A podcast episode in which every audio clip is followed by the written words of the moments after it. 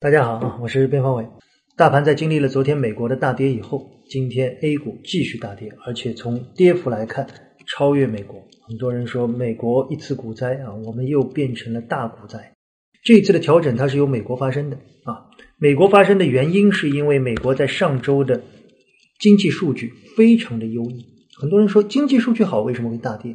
美国上周发生的经济数据有几个特点。第一，非美的经济数据非常好。第二呢，由于特朗普的税改，整个经济的增速进一步的加快。同时我们看到了美国的失业率 4.1 啊， 4.1 是一个什么数字？这是2000年以来美国最低的失业率的数据。2000年是什么时候啊？那是全球经济最好的最甜蜜的那个时候，也是美国经济上一次非常辉煌的时候。所以在这样的局面之下，美债的收益率开始上升。那么大家就要想了，一方面经济很好，股市应该涨吧啊，越涨越好，越涨越好。突然之间有一个声音说我可能要加息了，没有问题，那继续涨吧。然后随着加息的声音开始临近，随着它的上涨的速度越来越高，估值越来越高，硬币的另一面开始倾斜，所以大家对流动性的危机开始慢慢的贴近。随着鲍威尔的上台啊，耶伦的下台，在上周新的一任美联储主席的上任，大家把这个事件的焦点开始放到了美联储加息上。简单一点讲，就是过去10年美国涨了10年，这10年是在流动性宽松的局面之下和整个美国经济的复苏的脚步声中不断的上涨的。你说这10年美国股市的上涨，日本股市的上涨，有多少是由流动性决定的？有多少是由估值，也就是基本面增速决定的？恐怕没有人能够分清啊。所以当流动性要收回的时候，那么一个股票它涨到了15倍估值、20倍估值、30倍估值，你能告诉我这20倍估值里面有多少是这个股票本身基本面能够承载的，又有多少是流动性所产生的泡沫呢？没有人能够分清啊。我在周报里面写了一句话，巴菲特说股票部分是科学，部分是艺术，艺术重于科学。如果把艺术比喻成流动性的话，那么现在要把艺术的成分减掉一些，再减掉一些，又有谁能告诉我这个时候科学的基本面的部分还剩多少，泡沫的部分要去掉多少？所以我们的结论其实已经慢慢的出来了啊。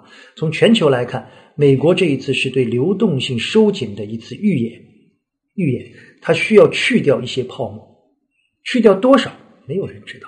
22倍的美国的估值差不多是近7年以来的最高点，而目前美国股市也差不多是100年以来的高点。如果从美国长期的估值来看，它的估值应该在15倍高一点，在17倍22倍到15倍，那么差不多要低掉 30%。 那如果美国的经济的复苏是很确定的，那么可能在20左右能够找到。美国到今天为止，指数26000多点跌到23000多点，跌了 13%。 所以如果从这个角度来看，我想去泡沫还有一个过程。那么回到 A 股啊，很多人说卞老师你说了那么多啊，美国的事我搞明白了啊，它就是经济好了然后要降杠杆，那就是2015年我们的去杠杆嘛。那为什么港股跌完我们的 A 股跌得那么厉害？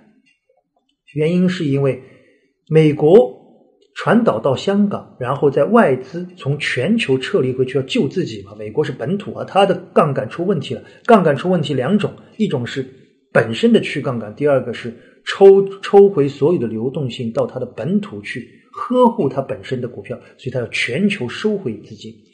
在过去的2年 A 股的主要增量资金，2015年是国家队，2016年和2017年主要是来自于外资。QFII 的量不断的增加，而这个外资的量成为了边际增量。什么叫边际增量？就我们5个人坐在一起，突然间有个人说我进来要买股票了，这个人才是关键。虽然他拿的钱不多，但他买什么什么就会涨，然后大家都看着他的眼色在行事，这就叫边际增量。现在这一块边际增量的外资说对不起，我的老家出事了，我要回去救一救，怎么办？所以他在救的同时，我们看到了 A 股的股灾发生了。这两天市场的下跌，无论是石油石化还是地产还是证券啊，今天我们看到中信证券的跌幅非常大，已经接近跌停了。中石化的跌幅 8%， 都是什么？都是在1月份涨幅最好的那些品种啊，保利、万科这些品种的基本面短期内有问题吗？当然没有，从估值来看我觉得也不高啊，甚至我觉得部分是算便宜的。今天跌的昨天跌的都已经越来越明显的是这些品种，他们的下跌只有一个原因，流动性。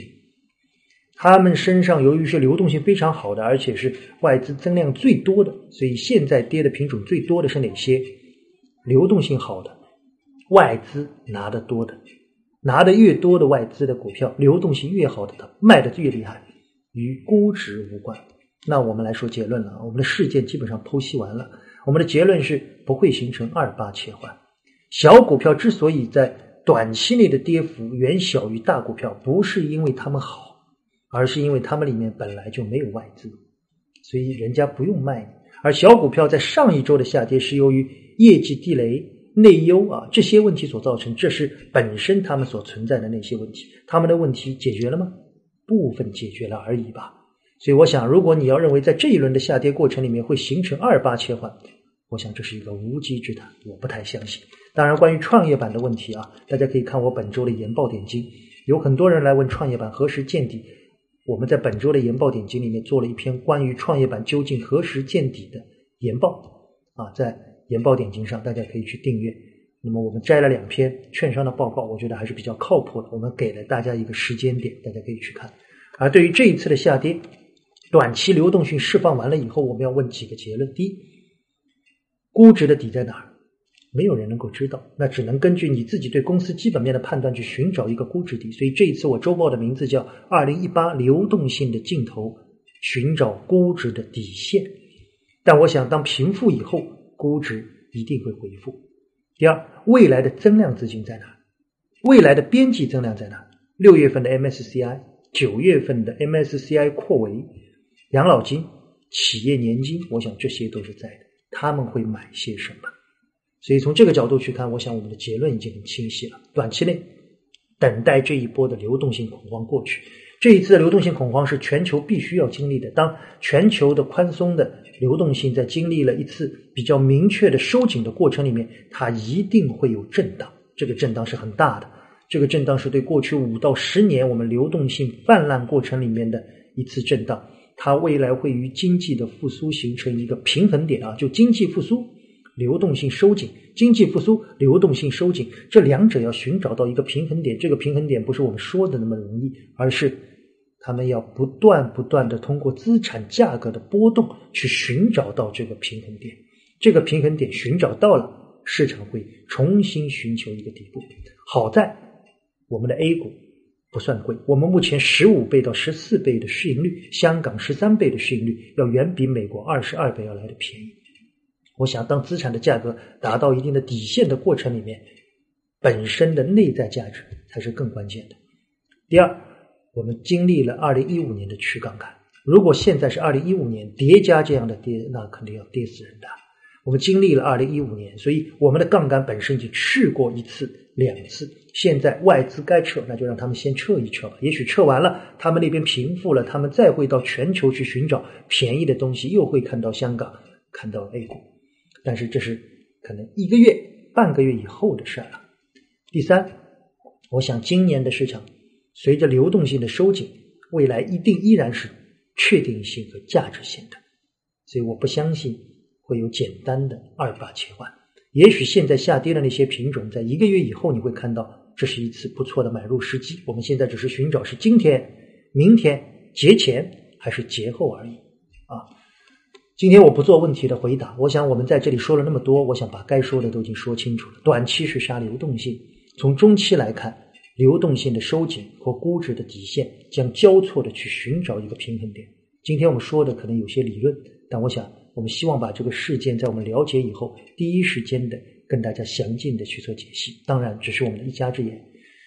最后我想可以给很多人一些建议啊。我95年入市至今差不多23年了，在这个过程里面经历的股灾啊，如果在我的印象之中大大小小不亚于6到7次啊。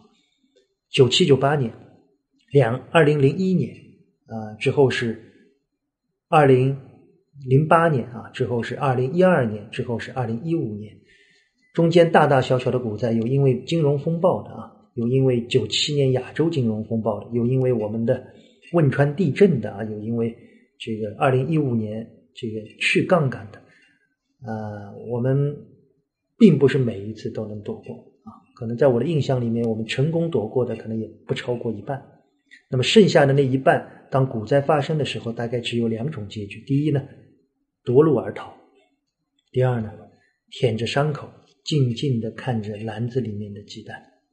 此时，我想，我们依然只有这两种选择。如果现在你已经夺路而逃，那我建议你观望，观望到节后，对那些核心资产寻找到一个打折的价格。如果你现在已经身在其中，那你只能舔着伤口，看着篮子里面的鸡蛋，关键是你篮子里面的鸡蛋不要坏了。那么当恐慌过去以后，鸡蛋依然是鸡蛋，它依然能够卖出一个好价格。